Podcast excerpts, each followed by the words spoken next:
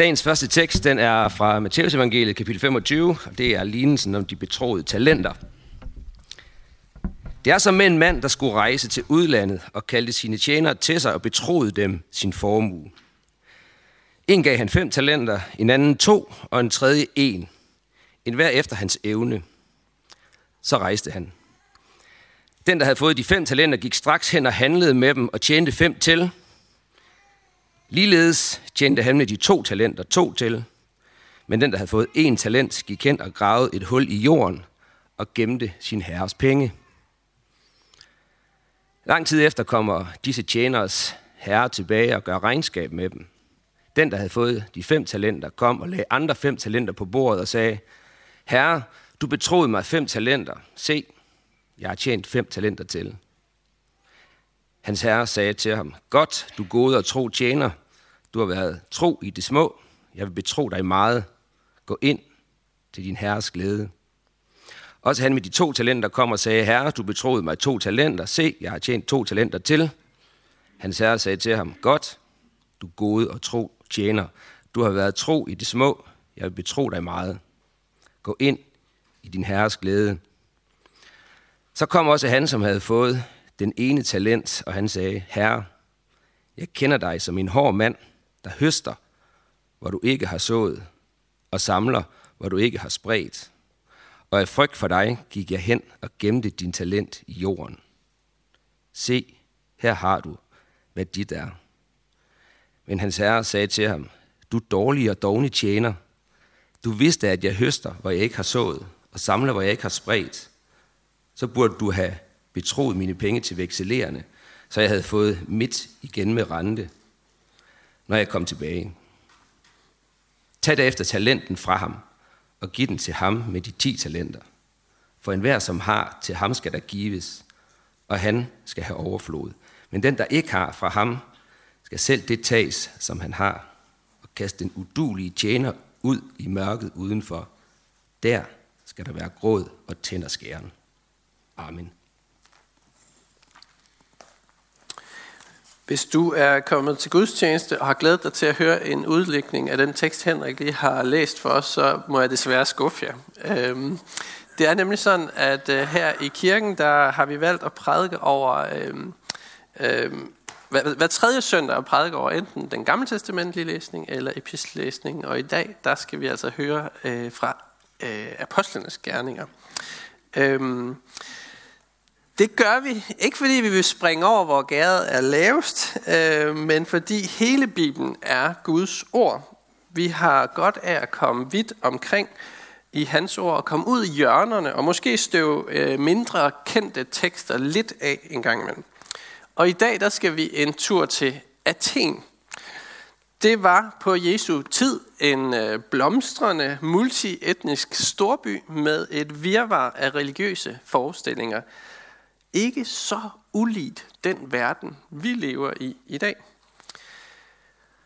Og øh, i Athen, øh, der var der ikke længere sådan en tro, der dominerede, øh, ligesom der heller ikke er en tro, der dominerer i Danmark i dag men hvor der er mange livsanskuelser og trosforestillinger, der, der øh, konkurrerer med hinanden og kæmper om vores opmærksomhed. Og her i Athen, der møder vi øh, missionæren Paulus. Han er på sightseeing i Athen og går rundt i byen og øh, ser på templer. Han øh, ser på altre. Han besøger byens synagoge, og så samtaler han på torvet. Man kan læse om det umiddelbart før den tekst, vi skal læse lige om lidt. Men han bliver ret skuffet over det, han ser og hører. Han bliver tung om hjertet af al den afgudstyrkelse, som han ser i byen. Og han stusser også over den manglende erkendelse af Gud. Den eneste sande Gud, som han er udsendt som missionær på vegne af. Og Paulus, han er ikke sådan en type, der holder sådan noget for sig selv. Han kan godt lide at sprede sine tanker øh, og idéer. Han var i ivrig dialog med det omkringgivende samfund. Øh, alle de steder, hvor han tog hen. Der står øh, lige her umiddelbart inden teksten, at han diskuterede med de epikureiske og stoiske filosofer. Og det var han så dygtig til, at de tog ham med til Areopagos. Det er et sted lidt uden for byen, øh, som dels fungerede som højeste ret, men også hvor man kunne fremlægge og argumentere for sine, øh, sin nye lær, eller sin lærdom og sin viden, så andre kunne høre om det og vurdere det. Så det er et ret fornemt øh, sted, Paulus er blevet inviteret, og der er mange mennesker, der har hans opmærksomhed. Og her holder Paulus en tale. Øh, en fantastisk tale. En af de, jeg, jeg siger det måske lidt tit, men det, det er bare en af de bedste bibel, tekster i Bibelen. ja. Øhm, ja. øhm, og det siger jeg måske også mange andre tekster, men der er virkelig mange gode tekster i Bibelen. Øhm, den her tale, den er lidt særlig, fordi Paulus han henvender sig ikke til jøder, som rigtig mange af de taler, vi har i, øh, i Bibelen gør, men han henvender sig til grækere. Og det bærer den her tale altså præg af, og det skal vi prøve at grave lidt ned i bagefter. Men prøv at høre, hvad han siger. Så stod Paulus frem midt på Areopagos og sagde, Athenere, jeg ser, at I på alle måder er meget religiøse. For da jeg gik rundt og så nærmere på jeres helligdomme, fandt jeg også et alter med indskriften for en ukendt Gud. Det I således ære, uden at kende det, det forkynder jeg jer. Gud, som har skabt verden med alt, hvad den rummer, og som er herre over himmel og jord, bor ikke i templer bygget af hænder. Heller ikke lader Gud sig tjene af menneskehænder, som om han trængte til noget. Det er ham, der giver alle liv og ånde og alle ting. Og af et menneske har han skabt alle folk og ladet dem bosætte sig overalt på jorden og fastsat bestemte tider og grænser for, hvor de skal bo.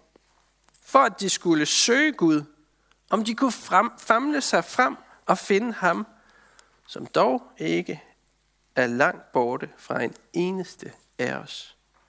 For i ham lever vi, ånder vi og er vi, som også nogle af jeres digtere har sagt, vi er også af hans slægt. Når vi nu er af Guds slægt, må vi ikke mene, at guddommen ligner noget af guld eller sølv eller sten formet ved menneskers kunst og snille. Efter at Gud har båret over med tidligere tiders uvidenhed, befaler han nu mennesker, at de alle og overalt skal omvende sig.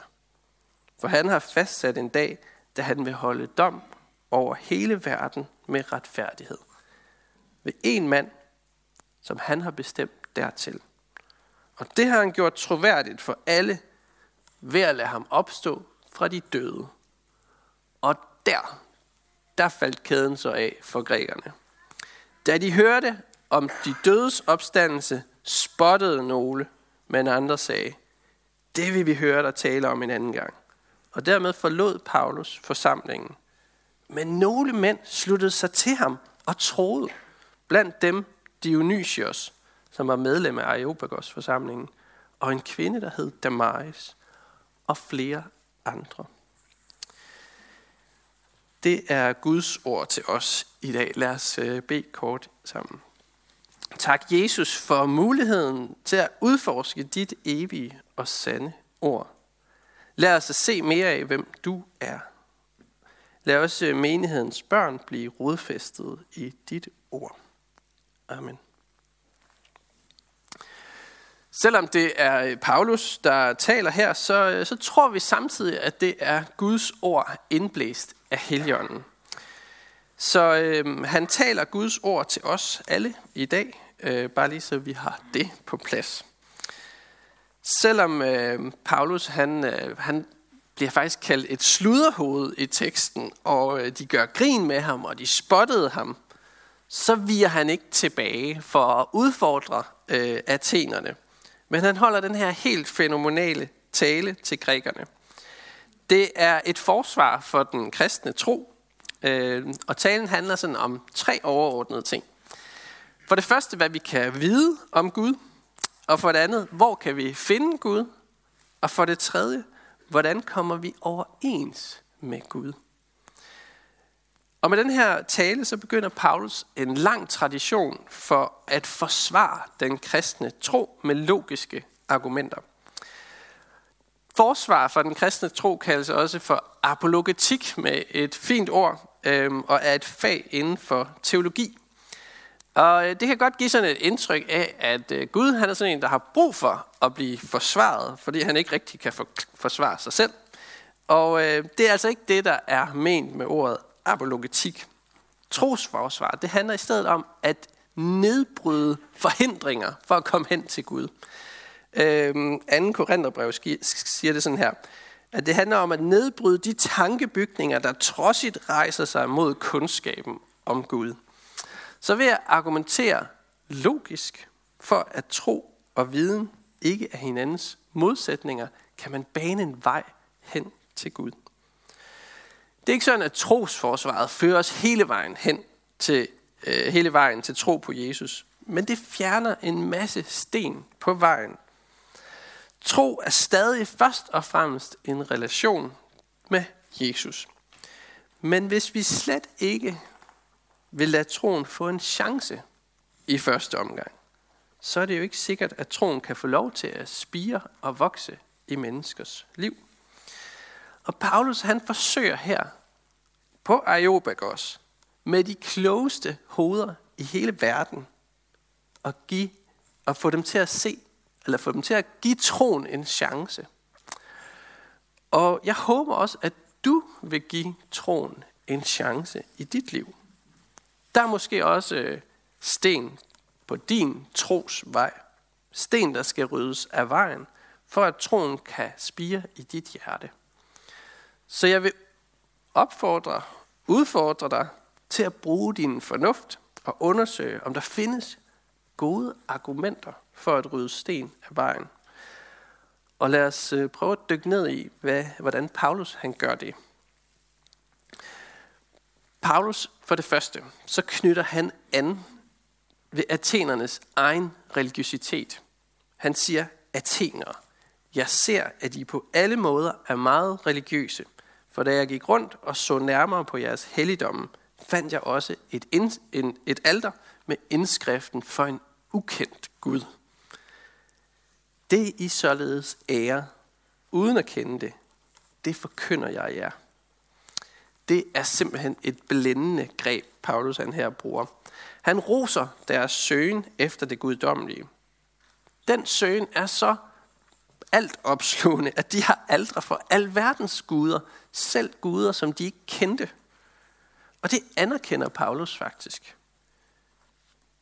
Han anerkender deres søgen efter det, som er større end os, eller det, som er noget, vi ikke selv kan sætte ord på. Noget, de ikke ved, hvad er. Og lige der, så slår Paulus til. Det, de ærer uden at kende det, det forkynder jeg, siger han. Gud bor ikke i jeres templer, og han er ikke skabt af jeres hænder. Han er hele jordens skaber og giver alle ting liv, siger han. Så det er, det er sådan en ret øh, direkte øh, kommunikation. Paulus han, han øh, rydder lige bordet med sin arm, og så flytter han athenernes grænse for, hvad de tror, de kan vide om Gud.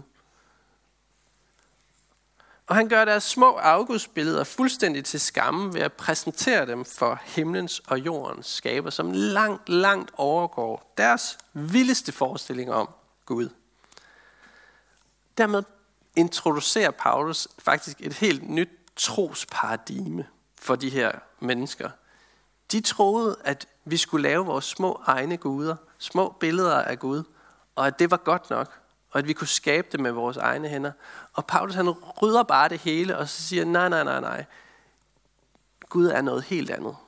Gud er meget, meget større. Han er hele jordens skaber, og alle ting giver han liv. Øhm,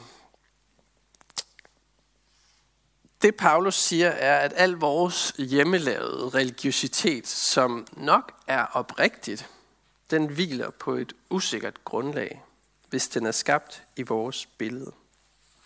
Men der er en løsning på problemet. For Gud han har åbenbaret sig, siger Paulus. Gud han har vist sig helt konkret. Man kan sige det sådan, at Øh, og nu bliver det lidt teoretisk. Man kan sige det sådan, at til alle, der anfægter troens erkendelsesteoretiske grundlag, der svarer Paulus, at Bibelen hviler på, et helt, på en helt unik grad af historiske fakta og på pålidelige kendskærninger. Historisk, historicitet, fakta. Det er et virkelig godt fundament. Og så skal jeg nok lade være med at snakke mere om erkendelsesteori. Det ved jeg godt, der er nogen, der ikke bryder sig om. Øhm, for det andet, det næste Paulus han gør, det er, at han knytter an ved menneskers oplevelse af, at Gud han er langt væk. For de fleste, så er det en let genkendelig følelse. Hvem har ikke af til tænkt, hvorfor skjuler du dig for mig, Gud? Hvem har ikke af til råbt til Gud, hvor er du Gud, når jeg har brug for dig? Men ifølge Paulus, så er der en dybere mening med det. Han siger, at det er for at øh, for at I skulle søge Gud i vers 27. Ham, som dog ikke er langt borte fra en eneste af os. For i ham lever vi, ånder vi og er vi. Så Paulus han argumenterer altså for, at vi kan opleve Gud fraværende, men samtidig at han altid er nærværende. Det er enormt vigtigt. Vi kan opleve Gud fraværende, men han er altid nærværende. Og så argumenterer han faktisk for det med at citere de græske øh, filosofer. Øh, det er nogen, der hedder Epimenides og Aratus. Øh, så han gør det altså ved at argumentere med deres egne autoriteter, øh, som bekræfter det, Paulus han siger. Gud er ikke langt væk. Gud har ikke forladt sin mest værdifulde skabning. Gud er os nær. I ham lever vi, ånder vi og er vi, som jeres egne øh, filosofer har sagt det. Det er ret sjovt egentlig at tænke på, at der er ord fra græske filosofer, der har fundet vej ind i Bibelen, og som nu er Guds ord. Øhm, det synes jeg er ret øh, bemærkelsesværdigt. Så hvordan kan vi finde Gud, når vi ikke kan se ham? Jo, da Gud han sendte sin egen søn, der blev han synlig for os. Jesus han øh, oplyste vores sind og vores mørke, så vi ikke længere famler rundt i det sorte, men kan finde Gud i Jesus. Vi finder ham i, øh, i hans ord i Bibelen, som vi graver dybere i her til gudstjenesten. Vi finder Jesu nærvær, når vi, øh, når vi samles i bøn og beder sammen. Han har sagt, der hvor to eller tre er forsamlet i mit navn, der vil jeg være, siger han. Vi finder Jesus i det kristne fællesskab. Han siger, det I gør mod en af disse mine mindste, det gør I mod mig. Øhm, vi finder ham i, øhm, i, i, omkring nadverbordet, når vi spiser hans læme og drikker hans blod. Vi øh, finder Jesus i kraft af helligånden, som gør ham nærværende. Jeg bor i jeres hjerte, siger han. Så hvor der før var mørke, er der nu steder at finde og møde Gud. Det er det, Paulus han prøver at, at forklare for grækerne. Og for det tredje. For der er et problem. Et problem, som Paulus knytter an ved.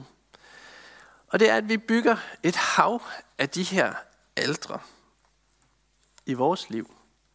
Aldre, som tager den sande Guds plads. Øh, vi har simpelthen sådan et, et alderbyggerproblem, tror jeg, øh, man kunne sige. Øh, og det skyldes, at vi har nogle dybe længsler i os, nogle gode dybe længsler i os, efter kærlighed, efter mening, efter retfærdighed og efter visdom, efter skønhed. Og problemet er bare, hvordan vi så opfylder den her længsel i os. Fordi nogle gange så finder vi trøst i nogle sølle erstatninger for Gud. Ofte sådan i en træls blanding af gode intentioner og synd. Og jeg prøver at komme med nogle eksempler på nogle aldre, øhm, og du kan selv tænke videre øh, i dit eget liv. Vi søger mening øh, i andre menneskers anerkendelse. Vi kan godt lide at have medaljer øh, på, og, og hvad hedder, stjerner på skuldrene, også når de ikke opnås på sådan en helt hederlig vis. Et andet eksempel kunne være, at vi søger kærlighed uden for ægteskabet. Eller på skamløse hjemmesider på nettet. Et andet eksempel kunne være, at vi søger retfærdighed, men ender med at, sådan at stå fast på vores egen ret på de magtesløse og svages og undertryktes bekostning. Et fjerde eksempel kunne være, at vi søger visdom i filosofier eller konspirationsteorier, som ser kloge ud, men som fører os væk fra Guds sandhed. Og for det femte, vi søger skønhed for skønhedens egen skyld, i stedet for at lade kunsten og skønheden lede til tilbedelse, ære og ærefrygt og lovsang. Så selvom de her længsler, vi har i os, i sig selv er gode, så kan de nemt føre os på afveje på grund af vores egen syndige natur. Vi bygger aldre som en erstatning for Gud i vores liv, og det er ikke godt. For Paulus han fortsætter, for Gud har fastsat en dag, da han vil holde dom over hele verden med retfærdighed. Sådan siger han i vers 32. Han vil vælte vores aldre, og han vil rense verden for afgudstyrkelse. Derfor ender Paulus' tale også med Jesu opstandelse. For det er den eneste løsning på vores hjertes alderbyggerproblem. Jesu død og opstandelse er det, som kan helbrede vores hjerter. Det er den eneste måde, vi kan komme overens med Gud på igen. Derfor er det så godt, at vi både kan erkende ham, og vi kan finde ham. Fordi vi har brug for ham. Vi har brug for at komme overens med Gud. Derfor skal der lyde et kald til omvendelse med Paulus' ord. For første gang i dit liv, eller for tiende gang i dit liv.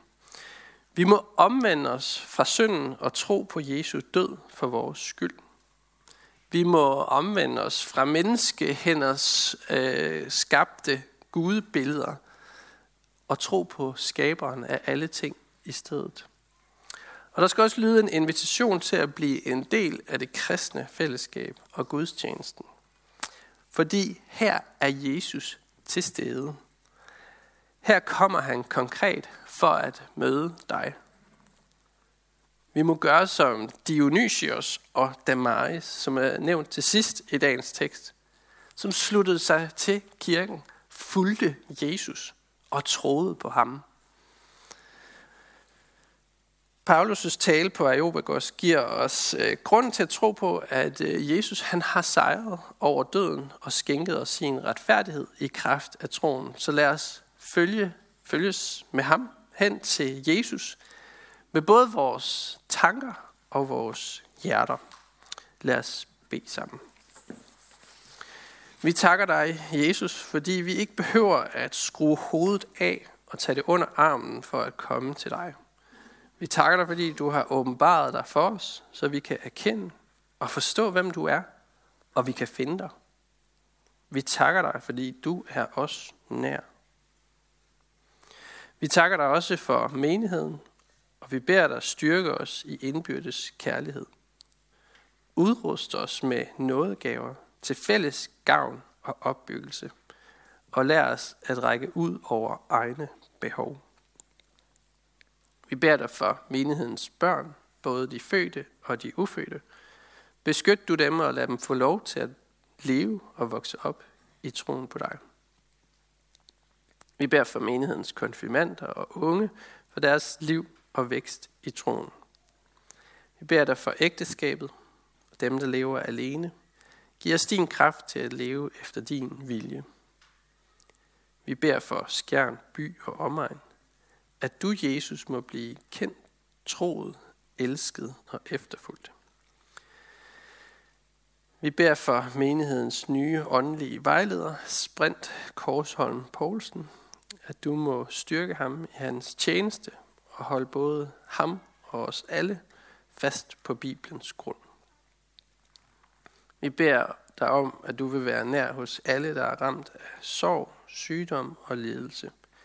Giv os mod til at være til stede og visdom til at lindre smerten hos hinanden. Hør os, når vi i stillhed hver især beder for en, vi kender.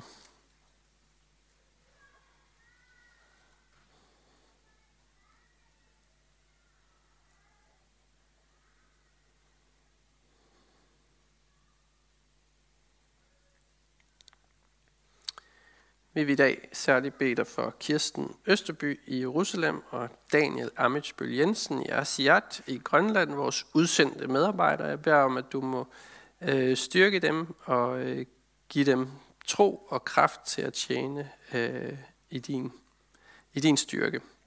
Så vil vi bede dig for kong Frederik den 10., dronning Mary, kronprins Christian, dronning Margrethe og hele det kongelige hus – Vær hos vores konge i hans embede. Skænk ham mildhed og ydmyghed og lydhørhed og styrke til at samle og forbinde sit folk og sit rige. Vi beder for vores kongepar og deres fælles virke ind i deres og vores tid. Vi beder for vores folk, for alle, der er blevet betroet magt og autoritet, Hjælp dem og os til at værne hinanden mod uret og vold, og kom så snart og gør alting nyt. Amen.